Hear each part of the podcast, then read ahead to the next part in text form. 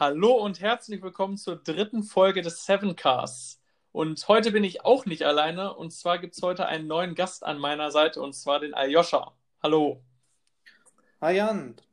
Und du? hallo alle zusammen. Ja, wie du schon sagst, ich bin Aljoscha und ja, ich freue mich, dass ich auch mit ähm, dabei sein darf beim Sevencast. Und ja, man wird mich auch des ähm, Öfteren jetzt hoffentlich mal hören beim Sevencast. Du hattest ja schon das Glück, eine Special-Folge aufnehmen zu dürfen, die den Zuhörern aber Stand jetzt noch verweigert bleibt. Also ihr werdet den Ayosha definitiv häufiger hören. Und heute ist er mal bei unserem wöchentlichen Format dabei. Und dann starten wir auch direkt mit unserem wöchentlichen Format. Und zwar starten wir immer mit unserer bekannten Kategorie 5 in 7. Heute versuchen wir uns mal an die 7 zu halten. Und zwar rekapitulieren wir die fünf Blogbeiträge der letzten Woche in möglichst sieben Minuten. Und der erste Blogartikel ging um Botnetze, und zwar Mukashi. Kannst du uns da was zu erzählen, Ayosha? Ja, genau. Also der, das Mukashi-Botnetz ähm, nutzt quasi angreifbare Xyxel-Hardware ähm, aus und bedient sich dabei einer Comment-Injection-Schwachstelle, ähm, ja, was relativ ähm, weitreichende Folgen haben kann oder hat. Und ähm, das Ganze kommt in einem Parameter Username halt vor, den man dann ganz einfach an dieses Gerät schickt. Und es ist halt nicht nur so, dass der Username da hingeschickt wird, sondern ebenfalls eine, ja, ein, ein Payload, der eben diese Kommandos ausführt und dann im schlimmsten Fall dazu führt, dass das Gerät übernommen wird. Da wird dann nämlich noch ein ja, weitere Befehle hingeschickt, ähm, was quasi dafür sorgt, dass, die, ähm, dass das Botnetz quasi angesprochen wird und dann auf das Gerät übertragen wird. Das ist so gru grundlegend zusammengefasst, was da eigentlich passiert und wie es passiert.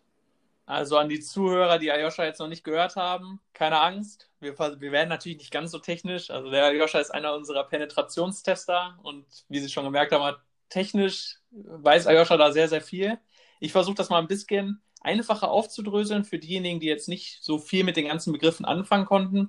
Und zwar bedient sich das Mukashi-Botnetz unter anderem an einem bisschen Programmcode von dem Mirai-Botnetz. Und zu dem Mirai-Botnetz haben wir einen Podcast gedreht, der auch bald veröffentlicht wird. Und wir haben auch schon einen Blogartikel verfasst, der schon online ist. Es geht darum, dass also schwache Hardware, die eine Sicherheitslücke hat, übernommen wird. Und diese einzelnen Geräte werden dann als eine Gruppe äh, benutzt, um schwache andere Opfer anzugreifen. Also im Endeffekt suchen wir uns ganz viele schwache Geräte, die auf unser Kommando hören. Und diese ganzen Geräte benutzen wir, um ein anderes Opfer angreifen zu können. Das ist ein sogenannter DDoS-Angriff, der mit Botnetzen meistens einhergeht. Was ist denn ein DDoS-Angriff, Aljoscha? Ja, bei einem DDoS-Angriff, also ich merke schon, ich versuche da mal so ein bisschen nicht wirklich technisch ja. so, irgendwie so ein Zwischenlevel hinzubekommen.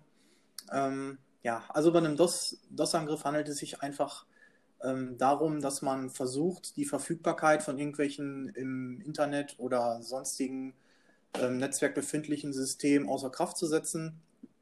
Und das versucht man halt mittels vieler Anfragen zu generieren. Und wenn man dann ja im Rahmen eines solcher, äh, einer solchen Schwachstelle quasi in einer, ähm, sich in einer Position befindet, dass man sehr viele Geräte unter seiner Kontrolle hat, ist es natürlich um einiges leichter. Ja.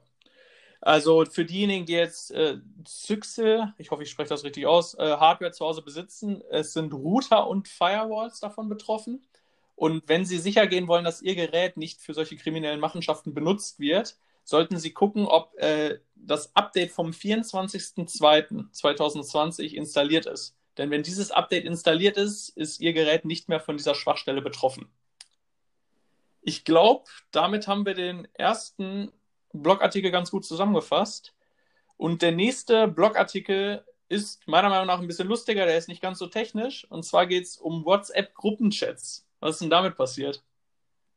Ja, es ist wohl möglich, ähm, einfach mal in WhatsApp-Gruppen beizutreten, wenn man da nach den richtigen Suchbegriffen bei Google sucht. Und es war auch schon länger bekannt. Google hat das allerdings mittlerweile gefixt. Es gibt hier, ähm, jedoch noch ähm, bei, einer oder bei anderen Suchmaschinenanbietern diese Möglichkeit quasi noch ähm, aus, also diese Schwachstelle noch auszunutzen. Also der, Suchan der Suchmaschinenanbieter Bing ist da noch präsent ja. dafür. Weißt du, ob da noch jemand eine andere Suchmaschine, noch andere Suchmaschinenbetreiber dafür also ich, sind? Also Google hat es auf jeden Fall behoben, das wissen wir. Bing ist noch betroffen zum Zeitpunkt der Aufnahme. Von anderen weiß ich es jetzt nicht so genau, aber ich gehe davon aus, dass es definitiv noch Suchmaschinen gibt, die davon betroffen sind. Genau, Und, also da, da, da, gehe ich nämlich auch fast von aus, weil ich meine, warum nicht? Ne? Also ja, genau. Wenn nur Google was gemacht hat, ich meine, Bing ist die zweitgrößte direkt hinter Google. Also korrigiere mich, wenn ich da falsch bin. Nee, alles gut. Aber also das Erstaunliche ist, dass es kein wirklich IT-Background braucht, um diese Schwachstelle auszunutzen. Denn es geht einfach nur darum, man sucht in Google bzw. in anderen Suchmaschinen nach einem be gewissen Befehl, den erläutern wir später in einer anderen Kategorie noch. Und dann spuckt uns die Suchmaschine diverse WhatsApp-Gruppenchats aus. Das heißt, wir, durch eine ganz einfache Suchanfrage finden wir WhatsApp-Gruppen. Und diesen WhatsApp-Gruppen können wir beitreten unter der Bedingung, dass die noch nicht voll sind. Und Stand jetzt gibt's, also gibt es, es gibt wahrscheinlich noch mehr, aber man kann bei Bing unter anderem 200.000 Gruppen finden. Das heißt, wenn ich möchte, könnte ich mich jetzt in 200.000 fremde WhatsApp-Gruppen einschreiben. So, da gehen wir später noch ein bisschen näher drauf ein, in unserer Kategorie Gelsenkirchener Werkzeugkiste. Aber bei diesem Blogartikel belassen wir es erstmal dabei. Der dritte Blogartikel war der ausführlichste diese Woche von uns. Und zwar ging es um kontaktloses Bezahlen. NFC, das sogenannte Near Field Communication, ist dabei ein sehr, sehr großes Thema.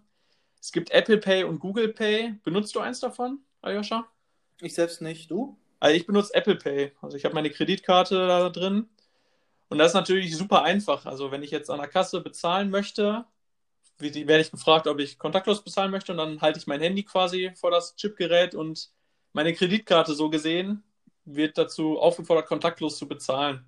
Und vor allen Dingen in Zeiten von Corona, wo Bargeld nicht ganz so gern gesehen ist, ist dieses kontaktlose Bezahlen natürlich super attraktiv. Aber was ist denn da so eine Gefahr, Joscha? Also die Gefahr besteht ähm, einfach daran, dass, ähm, darin, dass ein, ein Angreifer quasi mit einer ja, NFC-Antenne sich in der Nähe des potenziellen Opfers befindet und ja, eine, eine Transaktion veranlasst, die nach meinem Wissen bis 25 Euro auch ohne die Eingabe einer, äh, eines Pins abgeschlossen werden kann. Ja, also ich glaube, ähm, Matteo hat den Blogartikel verfasst. Da steht drin, dass 25 Euro oder 50 Euro ohne PIN äh, abgehoben werden können, beziehungsweise transferiert werden können. Bei mir ist das immer nur 25 Euro, aber ich, also wenn Matteo das geschrieben hat, wird es auch mit 50 Euro gehen. Ja. Und genau, das ist die Gefahr. Also einer sitzt ein paar Meter von uns entfernt und kann kontinuierlich Transaktionen im Wert von 24 Euro abbuchen, ohne unsere Bestätigung zu brauchen. Bezüglich der Bestätigung gibt es bei Apple Pay einen sogenannten, also einen Schutz. Und zwar wird keine Transaktion ausgeführt, wenn ich das nicht mit Face ID und zweimaligem Bestätigen eines Buttons äh, quasi veranlasst habe. Bei Google Pay ist diese dieser Schutzmechanismus optional. Bei Apple Pay ist der verpflichtend. Man kann ah, auch, ja, okay. Ja, ja, fand ich auch erstaunlich. Man kann auch ergänzend sagen, wir haben in dem Blogartikel, der lesenswert ist, da haben wir ein Paper verlinkt. Und dieses Paper, ist von Leuten analysiert worden, wie sicher dieses NFC, dieses kontaktlose Bezahlen ist und wie leicht man das tatsächlich knacken kann. Und dieses wissenschaftliche Dokument zeigt einfach, dass es tatsächlich wirklich leicht ist, das zu hacken. Hast du eine Idee, wie man sich dagegen schützen kann, Ayosha? So aus dem Stehgreif? Ja, man könnte es so machen wie ich und das erst gar nicht verwenden. Uh, guter Tipp, guter Tipp. Aber für die Leute, die es benutzen möchten? Ja, man, man sollte halt grundlegend darauf beharren, einen PIN einzugeben. Ja. Und ähm, ja, das ist so. Oder hast, hast du noch was darüber hinausgehend? Also, das ist natürlich der beste Tipp, dass man das immer bestätigen sollte, klar. Also auch die Google-Nutzer, die sollten in den Einstellungen das definitiv aktivieren, dass man das vorher bestätigen muss, eine Transaktion. Und es gibt, habe ich letztens in verschiedenen Kaufläden schon gesehen, so Portemonnaies zum Beispiel oder Handyschutzhüllen, die dieses Signal, dieses NFC-Signal dimmen. Das heißt, ja. dass derjenige quasi direkt an meiner Hosentasche dran sein müsste, um das Signal überhaupt zu bekommen. Genau, richtig. Das hatte ich jetzt gerade ganz ähm, vergessen zu sagen noch. Aber es oh. ist gut, dass du das ergänzt hast. Habe ich tatsächlich selber noch gar nicht, aber ist auf jeden Fall eine Überlegung wert. Ähm, was war denn der nächste Blogartikel? OSINT. Open Source. OSINT. Genau. Da genau. haben wir auch was als Produkt. Was haben wir denn Schönes? Ja, wir haben natürlich, ähm, vielleicht erklären wir erstmal. OSINT, ja, macht Sinn. Genau. Möchtest du das kurz mal an, anreißen? Ja, ich reiße das mal kurz an. Also OSINT ist ein super, super großes Thema. Es geht um Informationen aus frei verfügbaren Quellen. Und das fängt quasi an bei Google oder zum Beispiel einer Unternehmenswebsite. Wir versuchen aus öffentlich zugänglichen Quellen alle möglichen Informationen zu sammeln. Und das ist natürlich eine riesige Informationsflut, wenn man sich jetzt die diversen Medien vorstellt, aus denen man Informationen bekommen kann. Und das Besondere ist, dass bei OSINT es darum geht, aus dieser Flut von Daten die wichtigen Daten herauszufiltern, die für das jeweilige Projekt interessant sind. So würde ich OSINT beschreiben in drei Sätzen. Ja, genau. Das, das, ist, das ist auch recht gut zusammengefasst, denke ich. Und ja, du hattest ja gerade gesagt, dass wir da ein, ein Produkt haben.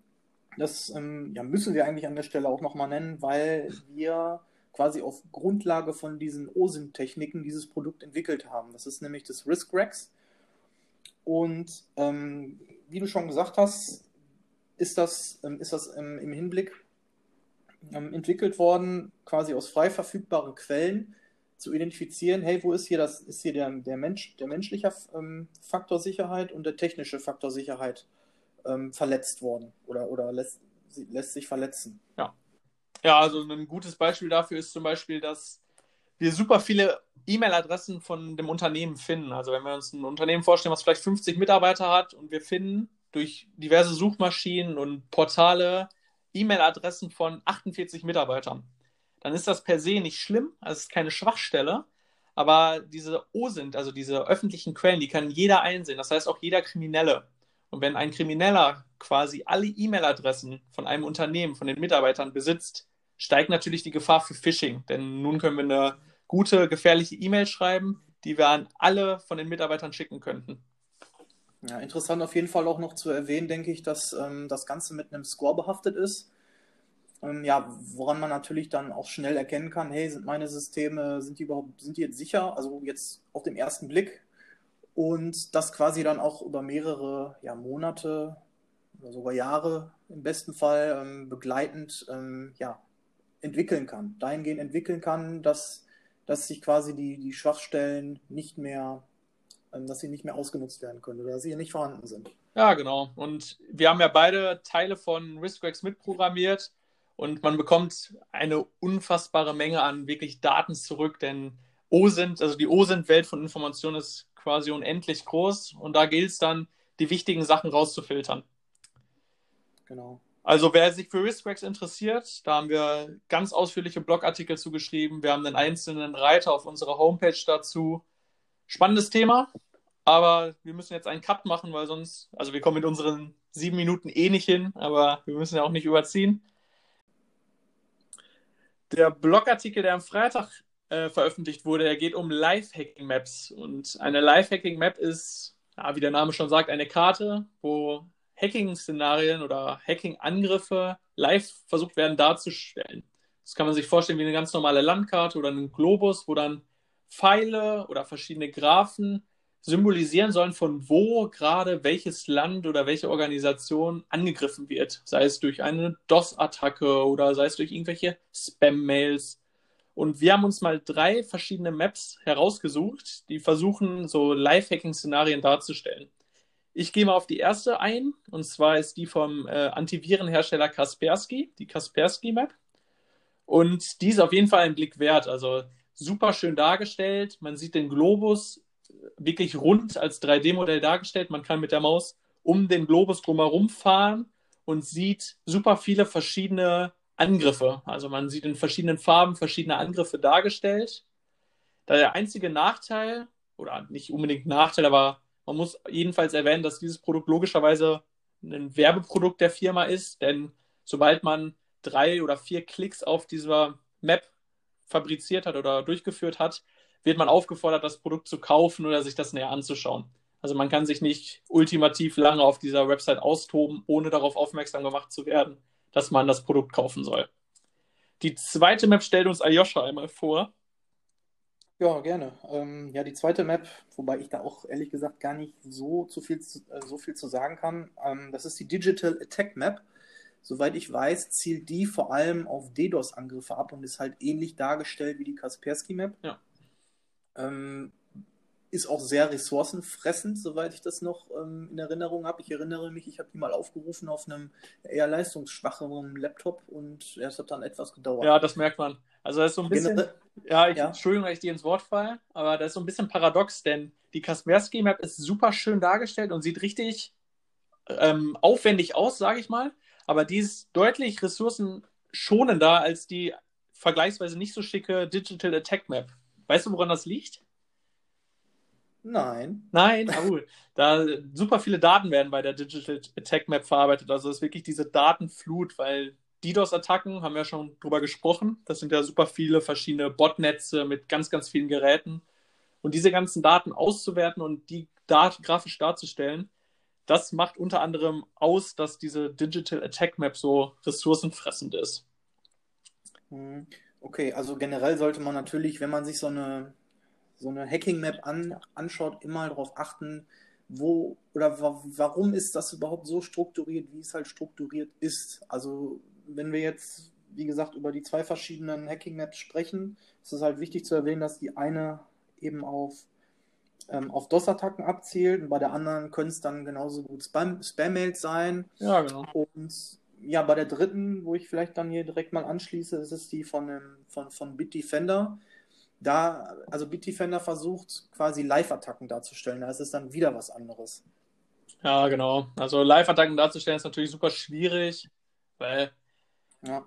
die müssen halt selber quasi die Live-Daten irgendwo mitloggen, weil wird ja kaum Richtig. einer, der jetzt gerade angegriffen wird, direkt zu den Bitdefender-Leuten gehen und sagen, hey, ich werde gerade angegriffen, stell das mal irgendwie grafisch dar. Das ist super interessant zu sehen, weil wirklich das Ziel ist, von denen das live darzustellen, aber ist halt wirklich schwierig und man muss das immer in den Kontext bringen. Da ist aber generell bei Live-Hacking-Maps, würde ich sagen. Also es ist super cool mal zu, zu, zu gucken, aber so wirklich in einen richtig relevanten Kontext kann man das schwierig bringen.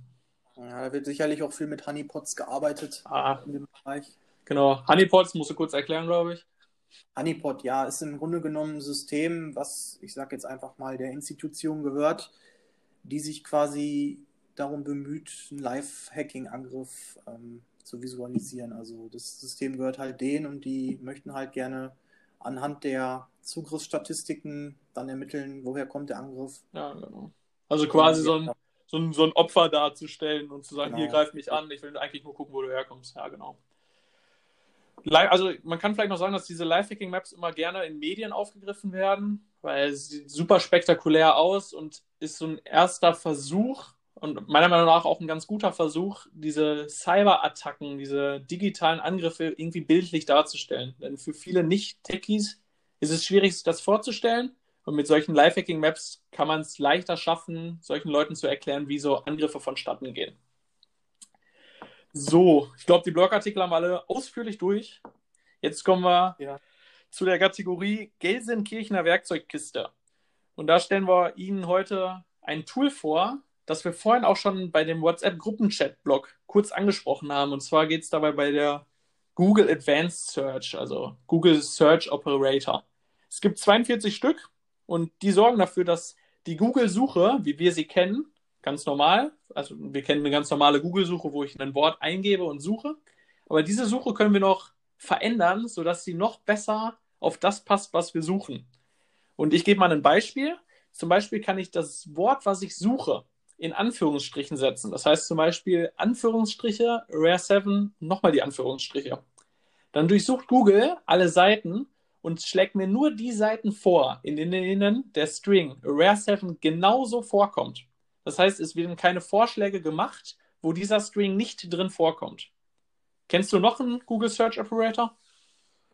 Ja, also ich habe in der Vergangenheit halt ähm, immer gern mit den Suchoperatoren IndexOff gearbeitet.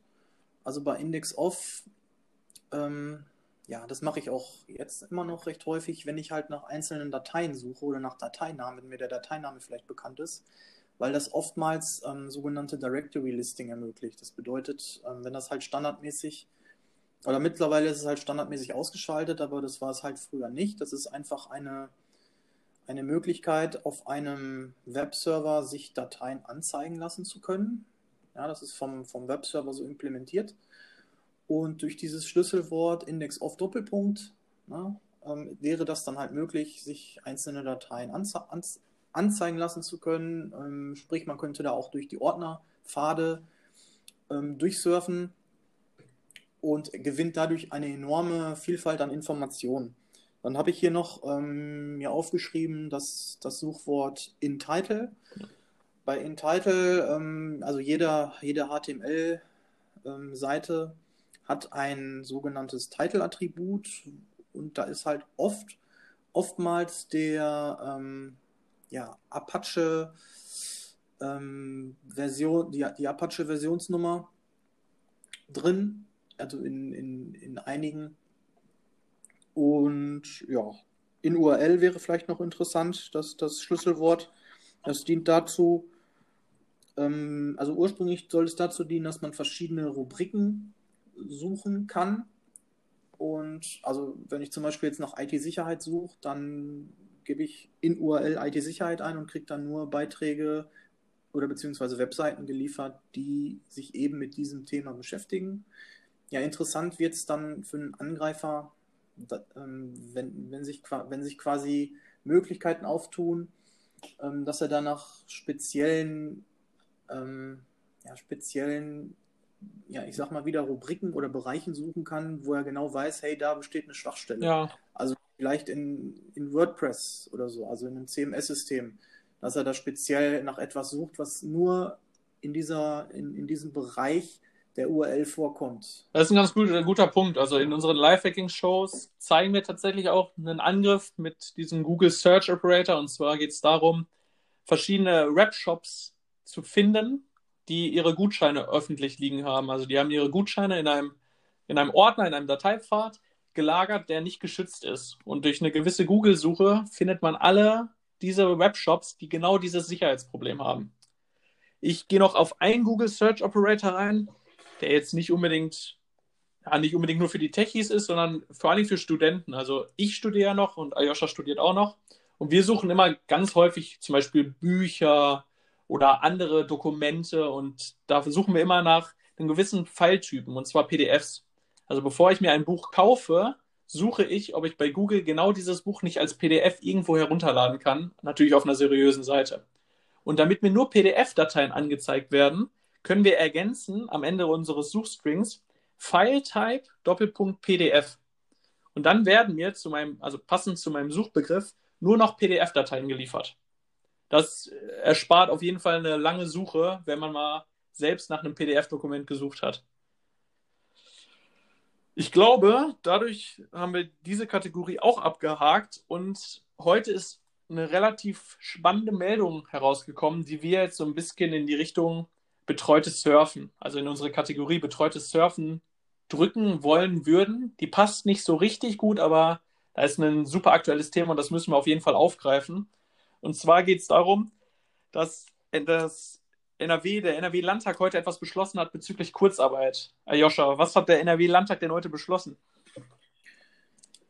Ich weiß nicht, ob das direkt der Landtag beschlossen hat, aber auf jeden Fall geht es darum, dass ähm, das Land NRW halt kein keine Corona-Soforthilfe mehr auszahlt, weil Kriminelle, ja, prominent, ähm, prominente, nee, weil Kriminelle Fake-Webseiten quasi mit gefälschten Antragsformularen ja so geschickt platziert haben, dass mehrere, ja sogar schon bis, bis 1000 ähm, Betriebe bzw. Privatpersonen darauf reingefallen sind und dort ähm, ja, entsprechend Daten eingegeben haben. Die Kriminellen nutzen diese Daten und verwenden diese, um selbst Anträge auf der richtigen Seite zu schreiben und so dann den, den Geldfluss quasi in deren Richtung zu lenken. Ja, also es ist eine ganz klassische, also ich sag mal klassische Betrugsmasche in dem Sinne, dass eine gefälschte Website aufgebaut wird, die super seriös aussieht und die Leuten in einer, in einer ungünstigen Lage. Also gerade Corona, ich meine, viele Unternehmen haben Probleme, ihre Mitarbeiter zu bezahlen und Leute in so einer ungünstigen Lage die sind natürlich ein gefundenes Opfer, weil die haben nicht die Zeit, nicht aktuell die Nerven dazu, sich genau anzugucken, ob die Seite seriös ist. Und genau diese Opfer suchen die Täter halt, indem sie eine gefälschte Website relativ gut erstellen und diese Leute ihre Daten dort eingeben und im Namen der tatsächlichen Opfer dann im Hintergrund der Täter die, ja, ich sag mal, die Vergütung. Das ist keine richtige Vergütung, sondern, was ist denn der richtige Begriff dafür? Die Aushilfe, sage ich jetzt mal, äh, dazu dann bekommen. Und daher hat der NRW, das war nicht der Landtag, sondern das Land NRW hat beschlossen, diese Soforthilfe jetzt erstmal zu pausieren. Also das Geld wird nicht mehr direkt ausgezahlt, aber es können noch Anträge gestellt werden. Genau. Also zurzeit, ich meine, es ist ja auch immer recht schwierig in so einem Regierungsapparat, das wahrscheinlich alles zu koordinieren, gerade wenn es halt um Sofortmaßnahmen geht, weil ja, zahlreiche Betriebe sind halt einfach auf die, auf, auf den Geldfluss angewiesen, der nun mal momentan halt ausbleibt, aufgrund der bekannten Lage. Ja. Von daher ist es echt ein schwieriges Thema. Ich meine, im Moment laufen ähm, ja, Beschlagnahmung, Hausdurchsuchungen, Internetseiten werden abgeschaltet. Interessant ist halt auch vor allem die, die Tatsache, dass es sich dabei um eine, um eine täuschend echte Domain handelt, ähm, die auch in, also um eine Top-Domain handelt, die quasi auch in Deutschland registriert ist, also sprich eine .de-Domain. Ja. Weil oftmals ist es ja halt auch so, wenn, man, wenn ich diese Seiten habe, ähm, ja, sind die auf irgendeine kryptische, nicht kryptisch, aber halt auf irgendwelche Domains, Domains gemappt, gemappt die halt ähm, irgendwo ganz ja, auf den Kaiman. Die nicht seriös wirken. Also, ja. wenn ich irgendwie vom Land NRW irgendwie eine Vergütung, also eine Hilfe bekomme, dann macht es keinen Sinn, dass ich diesen Antrag auf irgendeine indische Domain schicken muss, genau. Bezüglich dieser Domain-Registrierung und diesem ganzen Corona- ja, wir war, sage ich mal, haben wir ein YouTube-Video veröffentlicht einer unserer Chefs, und zwar der Chris, der hat dort äh, in einem vierminütigen Video, glaube ich, erklärt, dass super viele Corona-Domains tatsächlich registriert wurden und dass dort teilweise Desinfektionsmittel fälschlicherweise angeboten wird. Aber solche Domains werden auch für solche Angriffe benutzt. Und zwar indem man dort hinter ein unseriöses Antragformular hinterlegt und dort die ganzen Opfer quasi in die Falle tappen lässt. Ja, interessanterweise, wo du das gerade ansprichst, ich konnte es gar nicht glauben, ist sogar der Bund drauf reingefallen. Ja, also da wurde, wie du schon sagst, eine, eine Internetseite halt registriert, die eben diesen Vertrieb, ich weiß nicht, ob es Artenschutzmasken waren oder Desinfektionsmittel, auf, auf jeden Fall war das eine, eine Bestellung in Millionenhöhe, äh, ja, die da getätigt wurde und wo der Bund drauf reingefallen ist. Ja, ich meine, das, soweit ich das gehört habe, ist das Geld wohl wieder auch zurück zum Teil, aber alles wohl auch noch nicht und ich, ja, es ist halt echt ähm, interessant zu sehen, dass halt selbst unser Regierungsapparat auf solche Betrugsmaschen reinfällt. Das stimmt. Und ich glaube, das ist auch ein ganz gutes Schlusswort. Wir haben die Zeit auch, also wir haben eine richtig gute Zeit. Wir haben, glaube ich, alles behandelt, was aktuell so los ist in der IT-Sicherheit. Äh, ich bedanke mich bei dir, dass du mitgemacht hast. Hat Spaß gemacht. Ja, gern. Machen wir bestimmt noch mal öfter. Ja, hoffentlich. Ja. Und dann sagen wir mal Tschüss, bis nächste Woche. Genau, bis dann. Tschüss. Tschüss.